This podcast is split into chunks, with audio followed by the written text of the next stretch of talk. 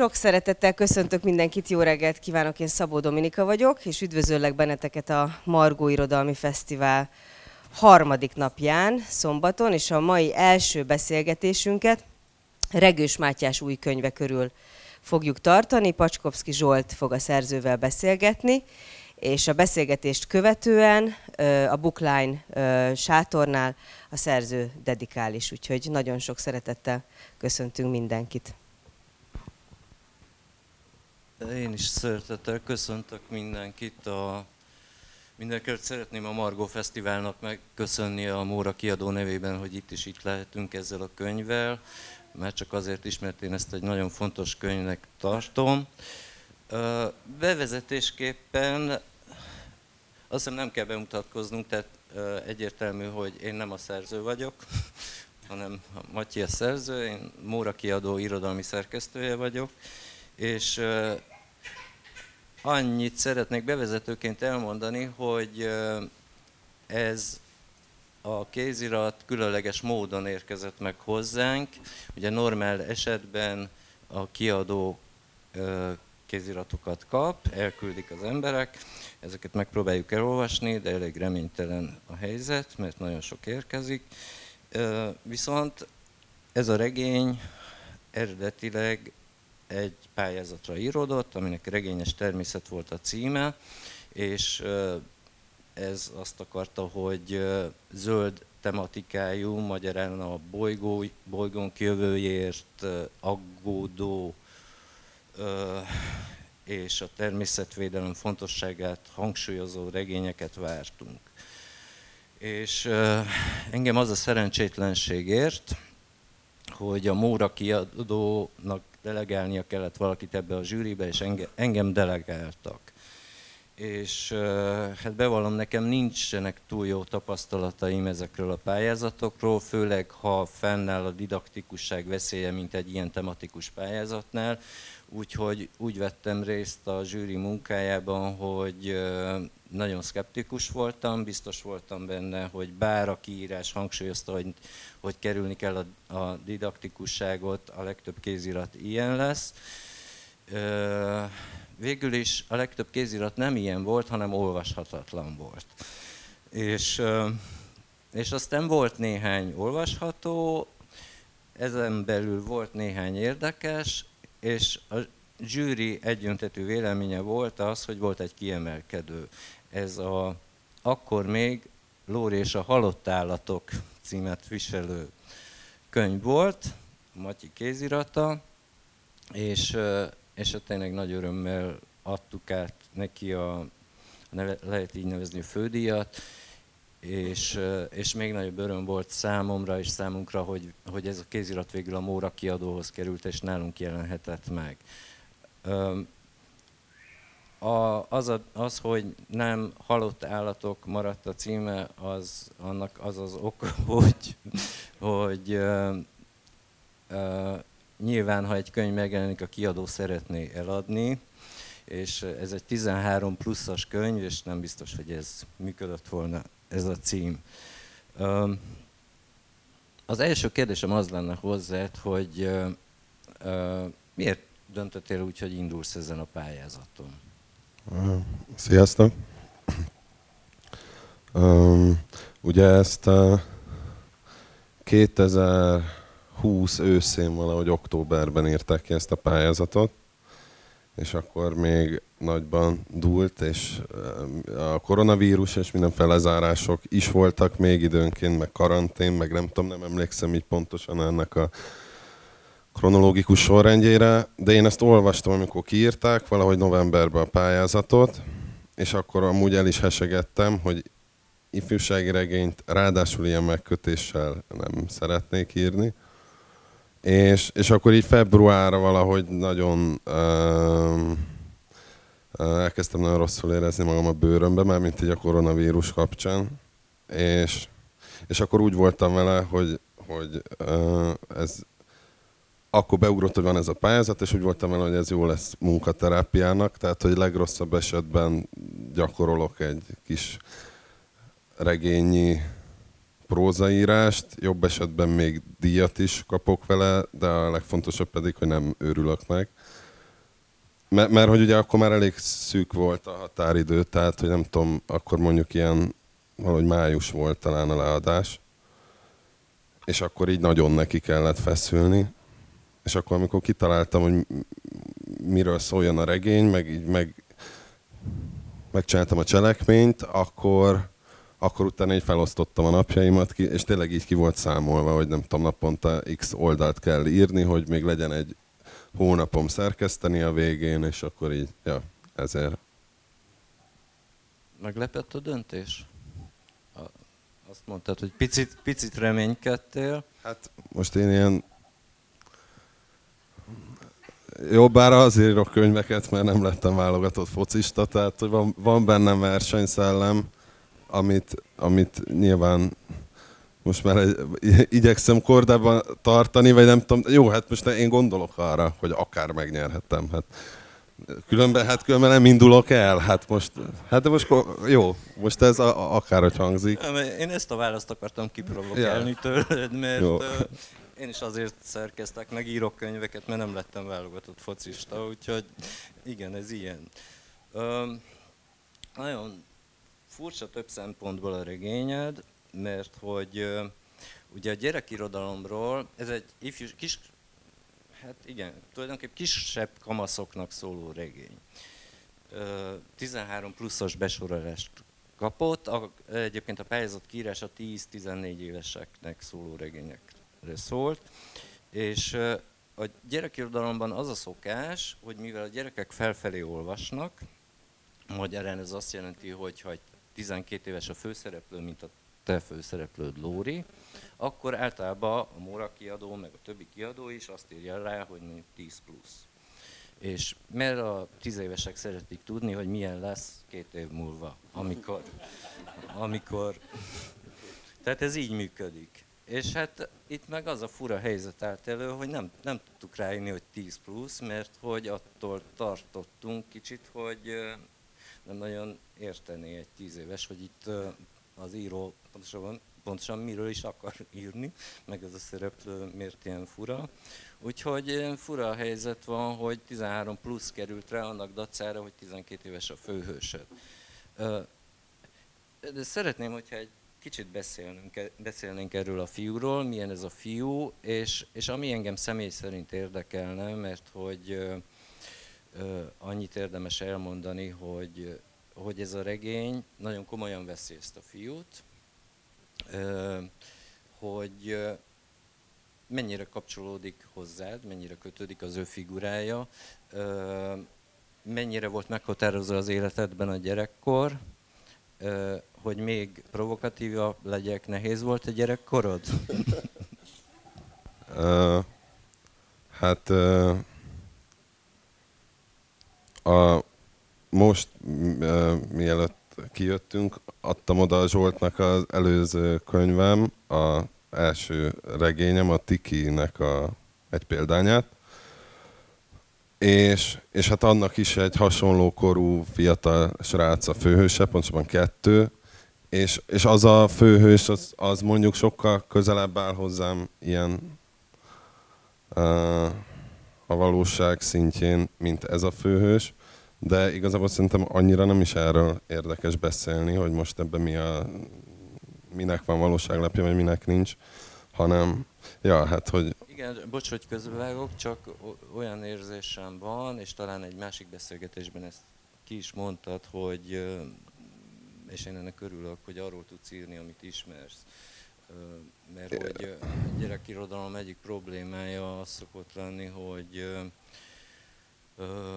ugye a gyerekkönyveket mondjuk 40 fölötti nők írják, főleg, akik elképzelik, mert már nagyon homályos nekik, hogy milyen volt, amikor ők gyerekek voltak, elképzelik, hogy milyenek a gyerekek, mi zajlik a fejükbe.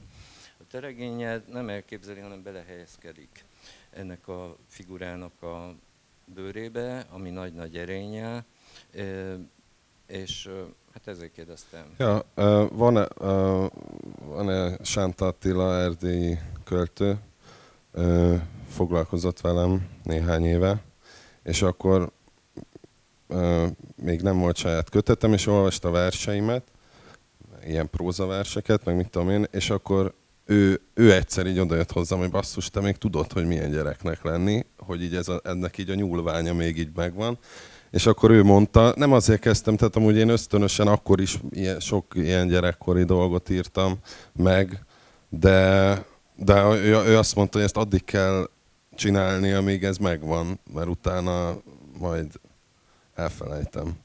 És igen, meg, meg hogy a, egyáltalán amit te mondasz, hogy belehelyezkedik, meg, meg szerintem az egy elég gyakori ilyen hát betegség, vagy félreértés az ilyen ifjúság meg gyerekirodalomban, hogy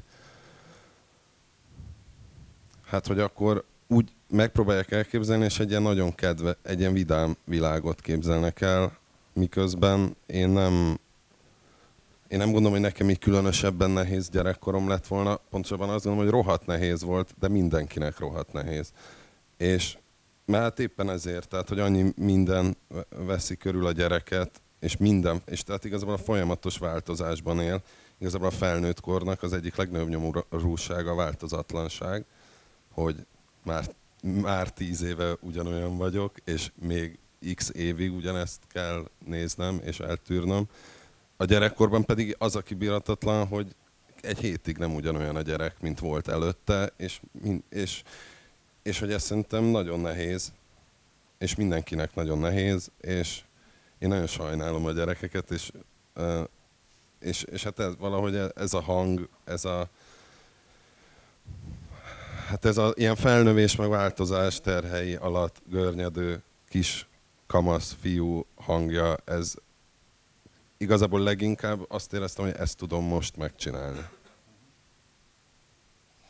Mindenesetre nagyon, nagyon örülök, hogy, hogy ez a regény megszületett, mert én, én is azt látom problémának, ugye a, mondjuk 14 éves korig a könyveket a gyerekeknek, nem a gyerekek, hát néha választhatnak, de elsősorban a szülők veszik meg. És miközben én, nekem is van két gyerekem, és, és azt tapasztaltam, hogy hat éves korukban gyakorlatilag minden fontos kérdést feltettek nekem, kezdve azon, hogy miért halunk meg, és, és minden hasonlót. Valahogy, a, mintha Magyarországon a szülők próbálnak ezt kikerülni, és, és valami hamis világba ringatni a gyerekeket, miközben a gyerekek azért nagyon komoly lények szerintem. De, kicsit mes, meséljünk akkor Lóriról. Milyen ez a fiú? Milyennek látod te, mint író? Hát, uh, hát szerintem a regény szempontjából az a legfontosabb, hogy ez egy nagyon magányos fiú. Uh, és, és hát van ez a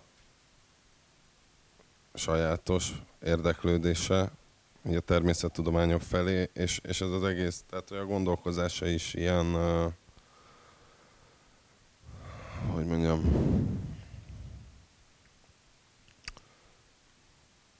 nehéz, jó, mindegy, egy olyan szó jutott eszembe, amit nem, nem, nem jó kimondani, tehát mindegy, uh, nagyon,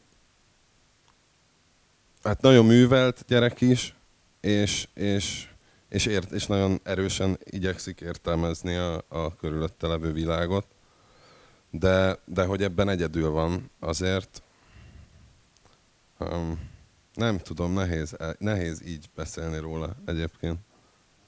Nincs még rálátásod, úgy érzed? Hát lehet, hogy nincs még rálátásom, meg, meg nem tudom. Rossz érzés, nem tudom.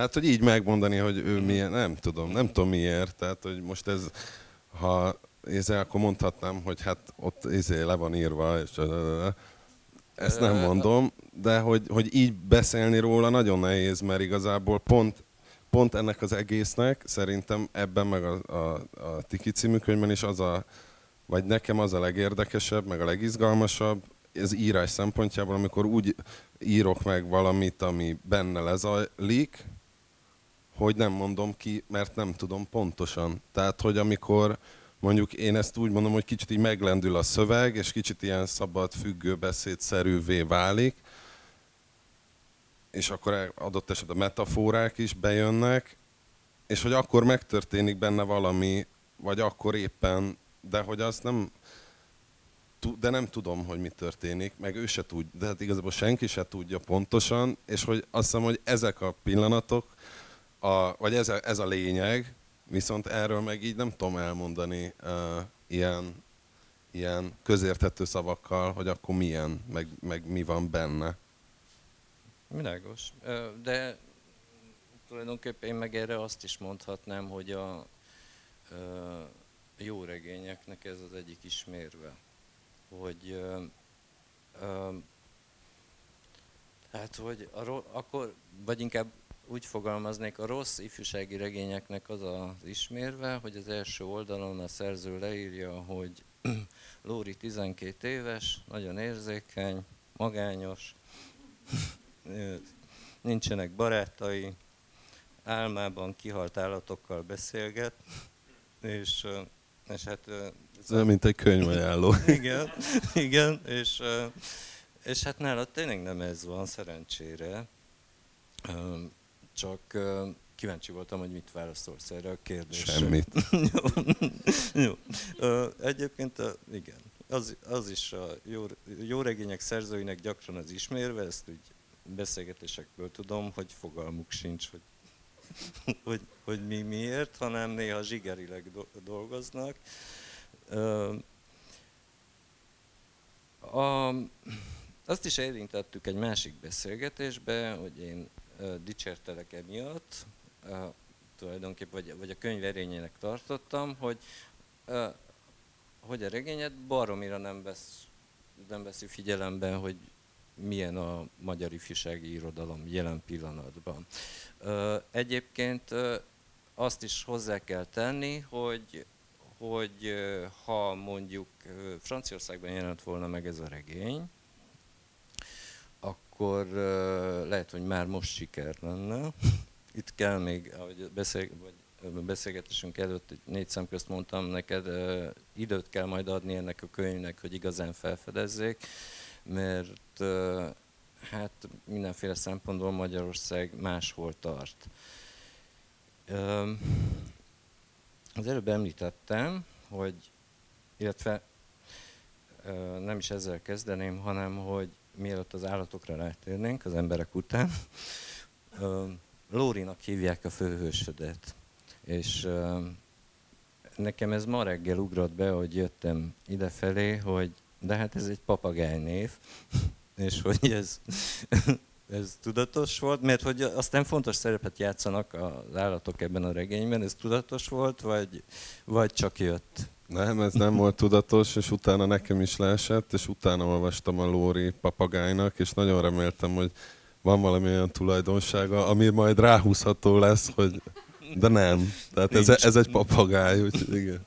igen, igen. Ez, de, de ad a regénynek valami furcsa diszonás valamit, mert mást várnál, mint, mint amilyen Lóri. Lóri nem nagyon beszél, mint a, mint a papagájok, inkább egy, egy csönd, csöndesebb gyerek.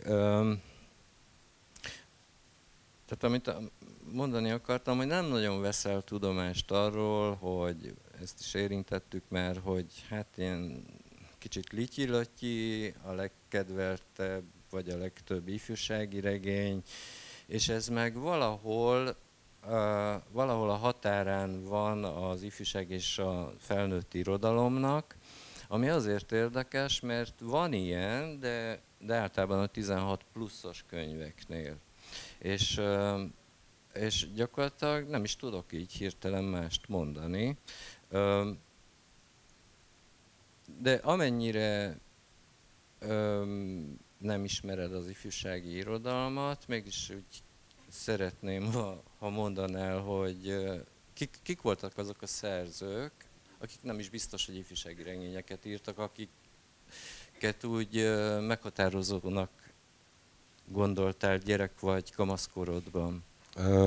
Hát igen, ezt már egyszer, vagy amikor először voltam a Móra kiadóban, akkor ugyanezt mondtad, és megkérdezted, hogy van egy ilyen megérzésed, és igen, hát sajnos, vagy nem sajnos, de hogy egyáltalán nem tudom, hogy milyennek a magyar ifjúsági regények, ma, meg most. Régen sem nagyon tudtam, mert nem szeretek olvasni, csak vicceltem.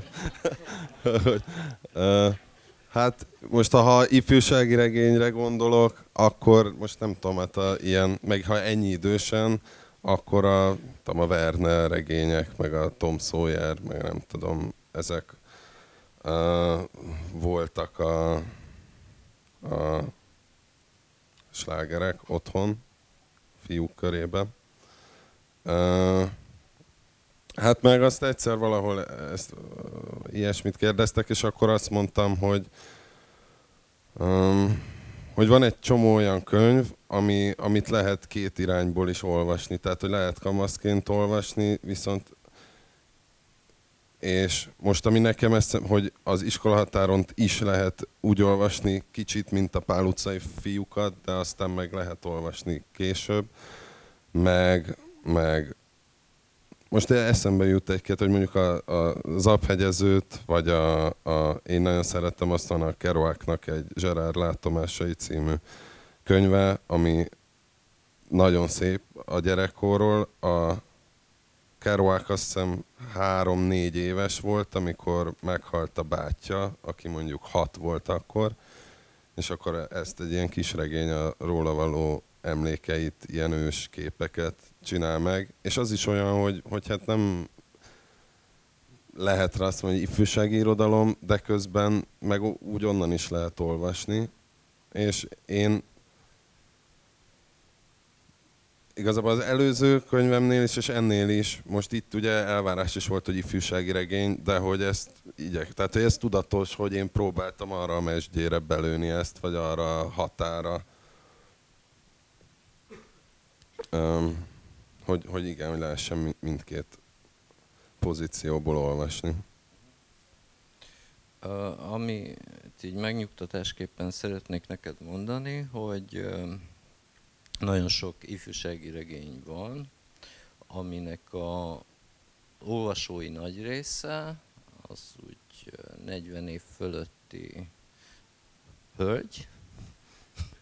Ez nagyon érdekes, de így, így van valamiért a, ez tényleg főleg a nők, valamiért szeretnék újraélni talán a gyerekkorukat, nem tudom, de ezt saját könyveimnél, én 16 pluszos könyveimnél tapasztaltam, hogy szoktak ilyen anyukák írni nekem, és ezen mindig meglepődöm, de... de és hogy, megnyugtatta. Megnyugtattalak, igen, igen, igen, igen, de nem, tényleg, tehát, hogy, hogy ö, ö, olyan szempontból, hogy, hogy félelmeim vannak, hogy a, azokhoz az érzékeny gyerekekhez, akik értik, értenék ezt a könyvet, hogy fog ez eljutni, ezt még nem tudom, de nagyon remélem, hogy igen, viszont előbb-utóbb le fognak erre csapni ezek az anyukák, és, és akkor majd működni fog a, a dolog.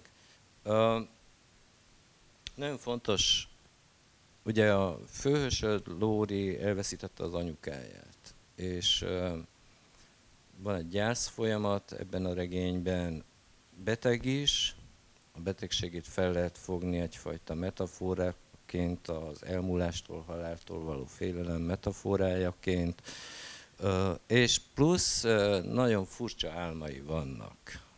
Ezekben az álmokban kihalt állatokkal beszélget, néha egészen drámaiak, kicsit viccesek ezek a beszélgetések, és uh,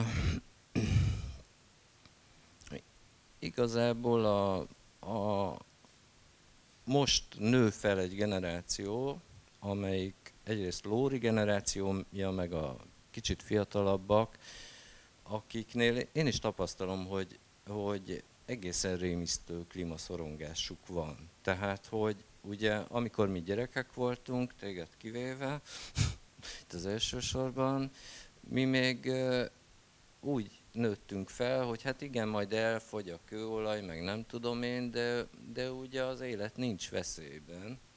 és most meg tényleg nagyon sok gyerek van, akinél, ö, akinek ilyen félelmei vannak, hogy úristen lesz-e még föld, amikor én, én felnövök. És kíváncsi lennék, hogy, hogy te erről mit gondolsz egyrészt, másrészt pedig, hogy miért pont kihalt állatok kerültek ebbe a regénybe. Hát mármint, hogy mit gondolok erről, hogy a gyerekek és a klímaszorongás? Nem, a, hát a bolygó jövőjéről. Hát, Szeretnénk, és most már megismertük, hogy nagyon Igen. optimista szemléletű író vagy, és szeretnénk, ha valami pozitívat is mondani el nekünk. hát semmit nem gondolok, nem tudom. Hát engem ráadásul, uh, vagy én ebből a szempontból ráadásul nem, tehát engem, most nem azt mondom, hogy direkt PET palackot szórtam szét az erdőben, de hogy annyira nem foglalkoztatott ez a kérdés, amíg nem voltak gyerekeim. Tehát, hogy a, az, hát nyilván érthető, hogy miért foglalkoztat most ma már inkább, de mondjuk egyébként szerintem ez a könyvben is működik, mert hogy szerintem a, ez általában úgy van, hogy a, tehát az embernek vannak félelmei, de mindig a legerősebb félelem, tehát a kis félelmek igazából végül mind, mindig kicsúsosodik valamiben, tehát és a szorongásnak van egy ilyen fő arca, ami a- tehát, hogy az erősebb félelem az így elnyer, az táplálkozik a kisebb félelmekből, és hát így a félelem halmazomnak része a klímaszorongás, de nem ő az arca. Értem.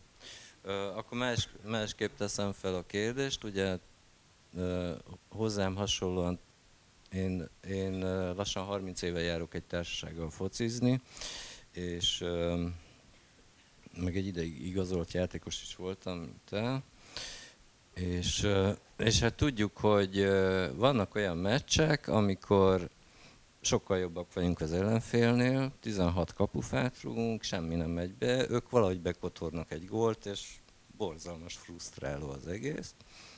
Viszont van, van olyan meccs is, amikor, amikor ö, valami, valakinek, egy messzinek köszönhetően mégiscsak tök rosszak vagyunk, de van valaki, és megnyeri nekünk a meccset. És ö, tehát akkor úgy tenném fel a kérdést, hogy tovább provokáljalak, hogy szerinted ö, melyik forgatókönyv a valószínűbb? Hát nem tudom, meg erre nekem azért nagyon nehéz válaszolni, mert, mert tehát mert most ha így erről beszélgetünk, hogy vajon mi történik, akkor, akkor ezek itt nyilván így a, ez így a emberi, meg ilyen, tehát hogy így a valóságról beszélgetünk, a tényekről, meg így a realitásról, meg nagyon racionálisan várnál valami választ, vagy mit tudom én, de, de hogy én alapvetően keresztény ember vagyok, billegő hittel, vagy hol erősebb, hol gyengébb hittel, és, és innentől meg erre nem tudok, tehát hogy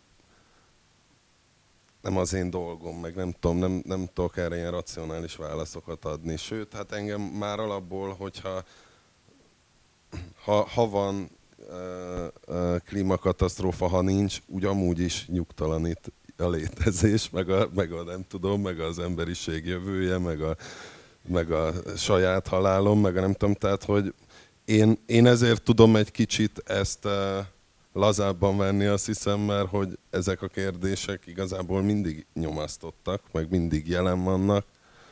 Ez, hát ez csak egy plusz dolog, hogy a, hogy a, a mi gyerekeinknek ez így megadatik el, hogy, ez, hogy, a, hogy a másik problémákon gondolkozzanak. Most akkor elmondom, hogy miért, miért kérdeztem, mert hogy Éreztem, hogy van egy válasz, csak Nem, nem, válasz nincs. Válasz nincs. Igazából én azért firtattam ezt, mert hogy két típusú szerzővel szoktam szerkesztőként találkozni, ilyen jellegű regényeknél. Az egyik az, aki hát elég pessimista az írásaiban, de közben meg azt mondja nekem, hogy ágyunk valami jót.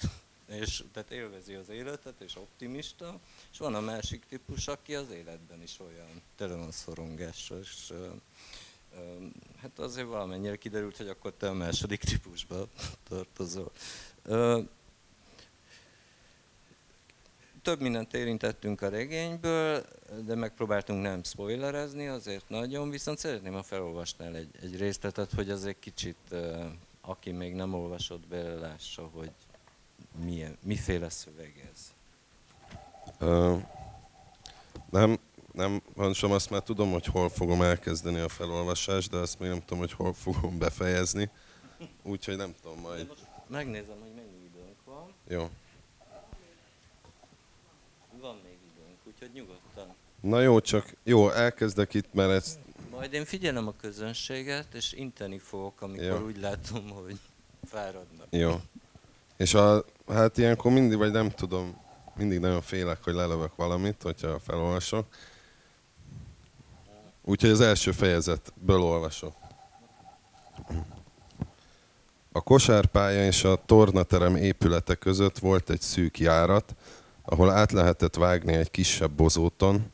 Ijesztő volt, mert a gondok kutyáinak kerítése mellett vezetett az út. Két bivajerős rottweiler. Soha nem értettem, mit keresnek ezek az iskolaudvaron, még ha rács mögött is. Az ész megáll, mondaná Margit néni. Levettem a cipőmet, minél halkabban tudjak osonni, pedig november volt. Óvatosan elmentem a kutyák mellett, hátra a tornaterem mögé. Visszavettem a cipőm, de nem kötöttem be, az kicsit nehezen megy. A nővérem Évi szerint azért, mert balkezes vagyok, és leültem a fűbe.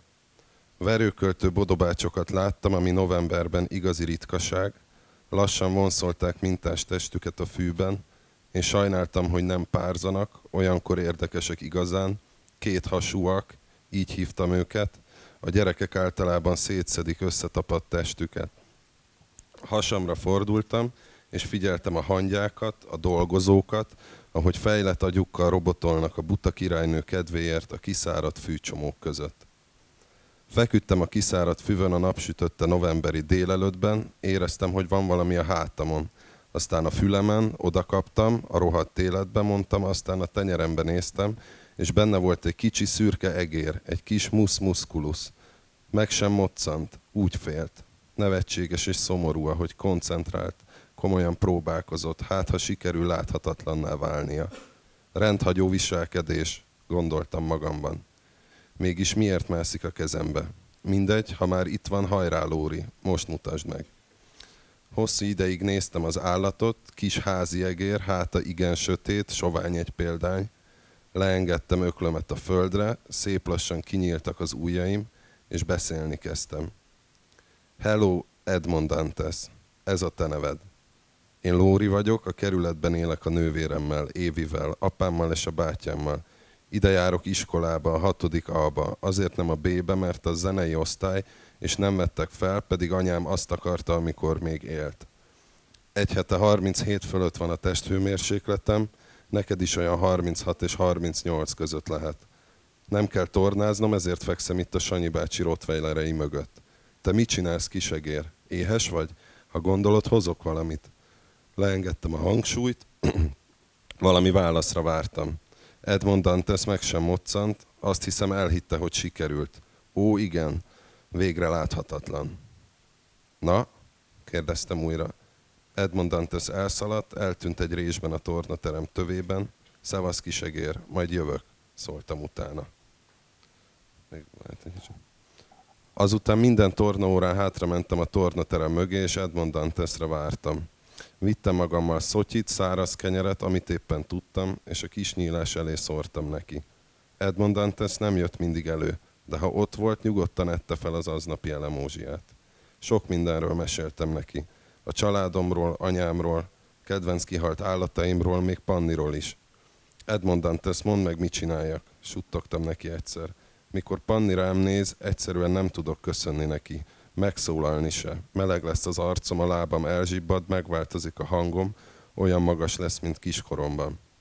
Elmeséltem neki, hogy egy alkalommal, mikor a szünetben arról beszéltek a lányok, ki a legjobb tanuló az osztályban, Panni azt mondta, biológiából Lóri a legjobb, és mindent tud az állatokról.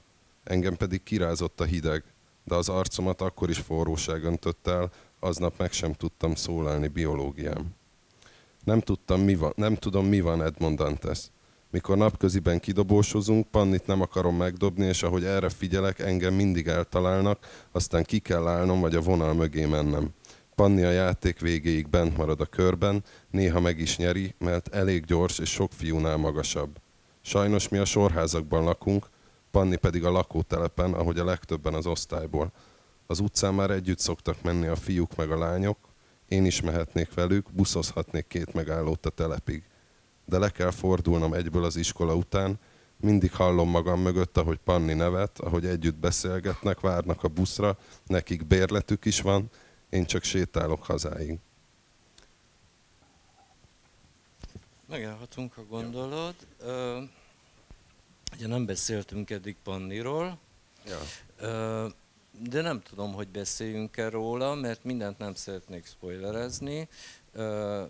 Minden esetre csak érintőlegesen annyit, hogy van ebben a regényben egy panni is, tehát nem csak állatokkal próbál barátkozni Lóri, viszont ne, nem adtunk választ végül arra a kérdésre, mert én is elfelejtettem, hogy ugye Edmond Dantes a ígér, értelemszerűen nem válaszol Lórinak, ez egy egyoldalú beszélgetés, viszont álmaiban megjelenő kihalt állatokkal párbeszédet folytat. Ugye az volt a kérdés, amit feltettem 12 percet, csak aztán elfelejtettünk rá válaszolni, hogy hogy jött ez, hogy kihalt állatok jelenjenek meg az álmaiban, ami szerintem a regényednek az egyik legizgalmasabb rétege. Hát ötlet szinten a feleségem mondta.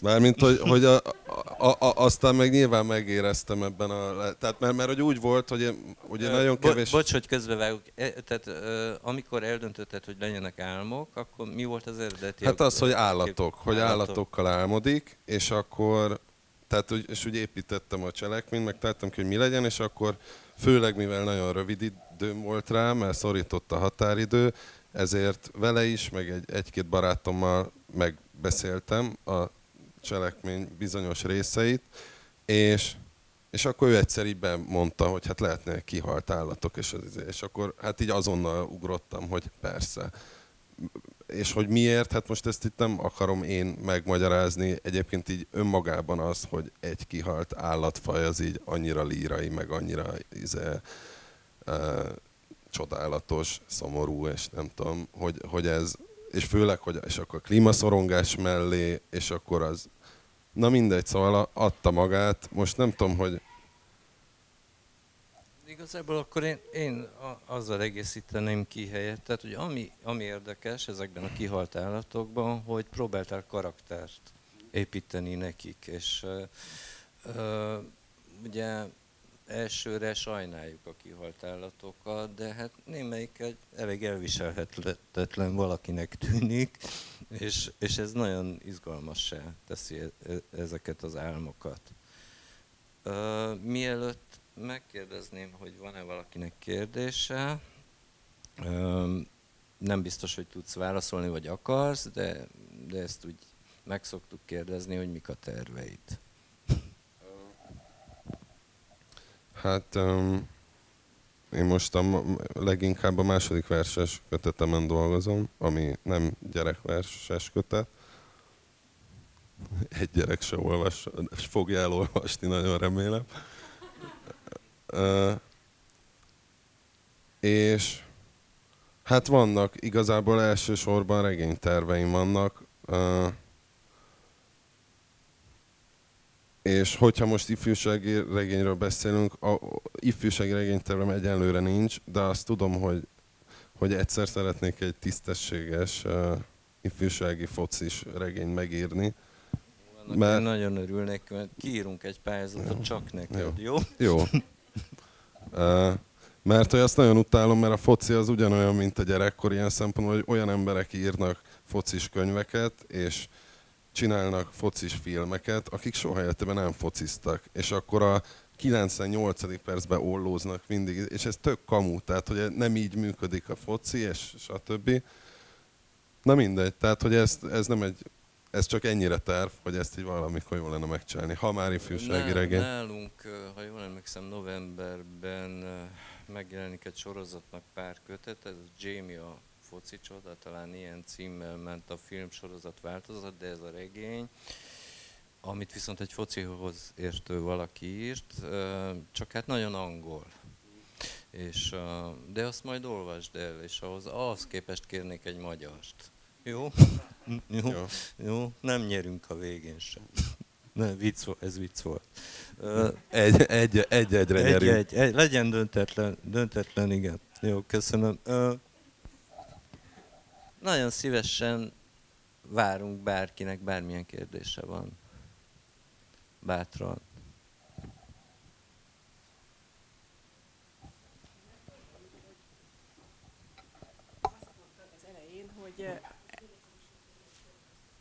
azt mondtad az elején, hogy nagyon népszerű lenne a klímaszorongás témája külföldön. És hogy nincs erre esély, hogy valaki lefordítsa ezt a könyvet? Ez a hang jobban működik. Külföldi gyerekirodalom német területen, Benelux területen, Franciaországban. Ennek sok oka van szerintem, nem csak Én az... Én nem fejeztem be a kérdést, de akkor is szerintem. Tehát, hogy nem, nem jó. Több oka van szerintem. Egyrészt az iskolai rendszer, kicsit máshol tart az iskolai rendszer általában. A másik pedig az, hogy ezekben az országokban van egy nagyon stabil középosztály, amelyik fontosnak tartja, hogy ezekről a kérdésekről beszéljen a gyerekeknek, és nagyon komolyan veszi őket, de hozzáteszem, pont ez a középosztály kezdett el most lecsúszni ezekben az országokban, tehát ott se olyan jó a helyzet.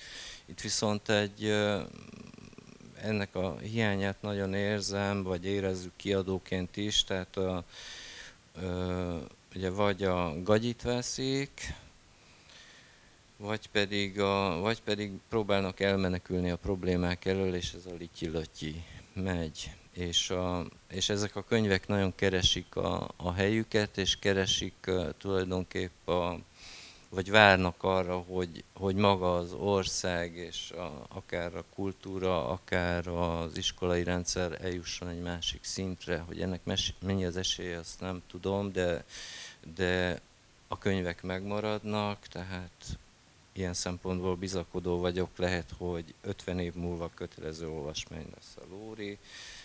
Reméljük a Matyi ezt megéri. De én szerintem nyugodtan tett fel a kérdésedet. Szóval, hogy van esély arra, hogy ezt a könyvet lefordítsák? És hogy Matyi gondoltál erre, hogy esetleg elvinni külföldre, ahol lehetséges tényleg, hogy nagyobb fogadókészségre talál. Anélkül egyébként, hogy én olvastam volna, sajnos még nem jutottam hozzá, de... Hát én örülnék neki nyilván, de hát most én... De hát ezért te, én nem tenni, tudom. kell, tenni kell ezért lépéseket, és ja. hogy esetleg a kiadónak van erre a ki, kiadó, ezért, kiadó tud ezért tenni lépéseket. Minden évben megjelenik egy magyar, fontosabb magyar gyerek és ifjúsági könyvekről egy angol nyelvű kis katalógus, amit aztán kivisz a megfelelő szervezet a bolonyai könyvására. Nagy esélye van ennek a könyvnek, hogy ebbe belekerüljön. Ami nagyon problémás, hogy azzal szemben, hogy kicsit unikum a Matyi könyve a magyar piacon, ezeken a nyelvterületeken vagy országokban, amiről beszéltünk, dömping van ezekből.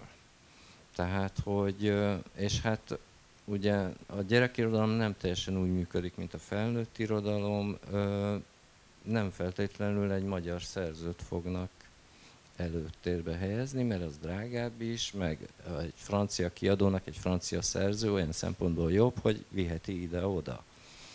Tehát, de az esély mindig megvan, mindenki meg fog ezért tenni mindent, amit tud, reménykedjünk, de hát azért ez, ez a probléma fennáll. A felnőtt irodalom más ilyen szempontból. Tehát lehet, hogy ezt a 13 pluszt át kéne írnunk 18 pluszra is. ezt azért is mondom, mert igazából szerintem ez a 13 plusz is csalás, csak nem nagyon írhattunk mást, mert a pályázat kiírás úgy szólt, hogy 10-től 14-ig. De szerintem azért ez a könyv inkább olyan, mint a, is tudom,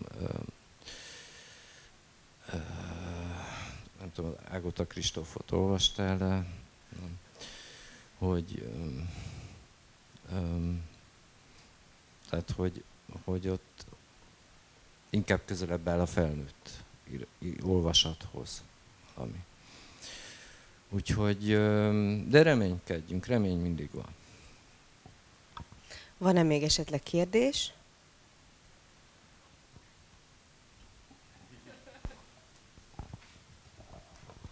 Na, Matyitól azt kérdezném, hogy arról beszélt, hogy milyen ifjúsági regények nem inspiráltak, de arról, hogy milyen, mondjuk így ebbe a diskurzusban vagyunk, a felnőtt regények inspiráltak. E, e, akár ennél, meg akár egyáltalán a prózaírói, nem tudom, működésedben. Hát um, ez érdekes, mert igazából mindig, tehát ja, mindig az ottlikot mondom, és igazából tulajdonképpen egyedül a, a, így az ottlikban gondolkozom. és, és nem is tudom, hogy pontosan hogy, vagy miért, tehát, hogy van a Horváth László Imre barátom, és ő szokta mondani, hogy az a hogy ez így az íróvá válásnak megnézze, hogy, hogy ez egy ilyen nagyon alap, alapélménye, hogy, hogy amikor az ember egyszer így rámutat valamire, hogy, hogy egyszer egy ilyet szeretnék csinálni.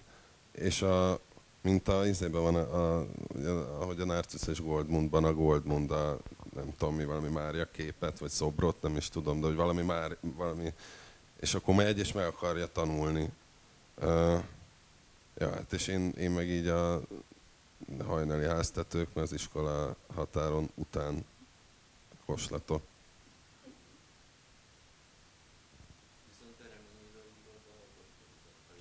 Hát bereményről nem írom, adok. Nem. De majd, majd reméljük fogom. Igen. Igen, igen, igen, igen, igen, igen. Hát igazából ezt így pontosan nem tudom, hogy úgy... Én, ja. Hát igazából nem pontosan tudok válaszolni. Hát szerintem az volt bennem, amikor uh, uh, így döntöttem, hogy tehát, hogy ahhoz nekem nagyon nem volt kedvem, bárkiről is írtam volna, hogy akkor úgy kezdem, hogy a róla írt szövegek könyvtárát kiolvasom, mert, mert szimplán ez nem, tehát ez így nem, és a, a, a, tehát, hogy valami olyat akartam, hogy még kevésbé van feldolgozva, és a bereményi nagyon kevéssé van feldolgozva, szóval ilyen néhány tanulmány, de amúgy meg ilyen cikkek vannak róla, meg nem tudom, még nem is az, hogy ilyen recenziók, ilyen tényleg ilyen cikkek, meg nem tudom. Most nyilván, most, igen. Íróként, igen. Más valakinek kérdése? Ha nincs, akkor nagyon... Nekem még van egy kérdésem, Matyi hozzád, és az lenne a kérdésem, hogy a, az eddigi gyerek visszajelzések, tehát olvasói visszajelzések közül mi volt a legizgalmasabb vagy legfontosabb? Én, én nem tudok arról, hogy ez gyerek olvasta már ezt a könyvet, tehát hogy csak, csak felnőtt olvasók visszajelzéséről tudok, amik jók egyébként, de ja, nem, nem, nem hallottam még gyerek olvasóról, de engem nagyon érdekel, tehát kíváncsi vagyok. Ja, az a probléma, hogy mit tudom én, van a moly.hu, ahol hát néha érdekes dolgokat írnak, néha teljesen zagyvasságokat, viszont a, nem a gyerekek írnak. Tehát, hogy ugye abban lehet bízni, amit mondtam, hogy megtalálja a idősebbeket is ez a könyv, és akkor majd látjuk, hogy mit gondolnak. Néha a kiadóhoz befut valami, akkor azt majd is tolmácsolni fogom, de egyelőre hozzánk se futott be ilyen. Azért ez még egy nagyon friss könyv. Köszönjük szépen akkor, hogy itt voltatok, és hát mindenkinek melegen ajánlom, hogy olvassa el. Remélem jövőre is találkozunk, és akkor mindenkit kikérdezek. Köszönjük, Köszönjük szépen! Figyelni.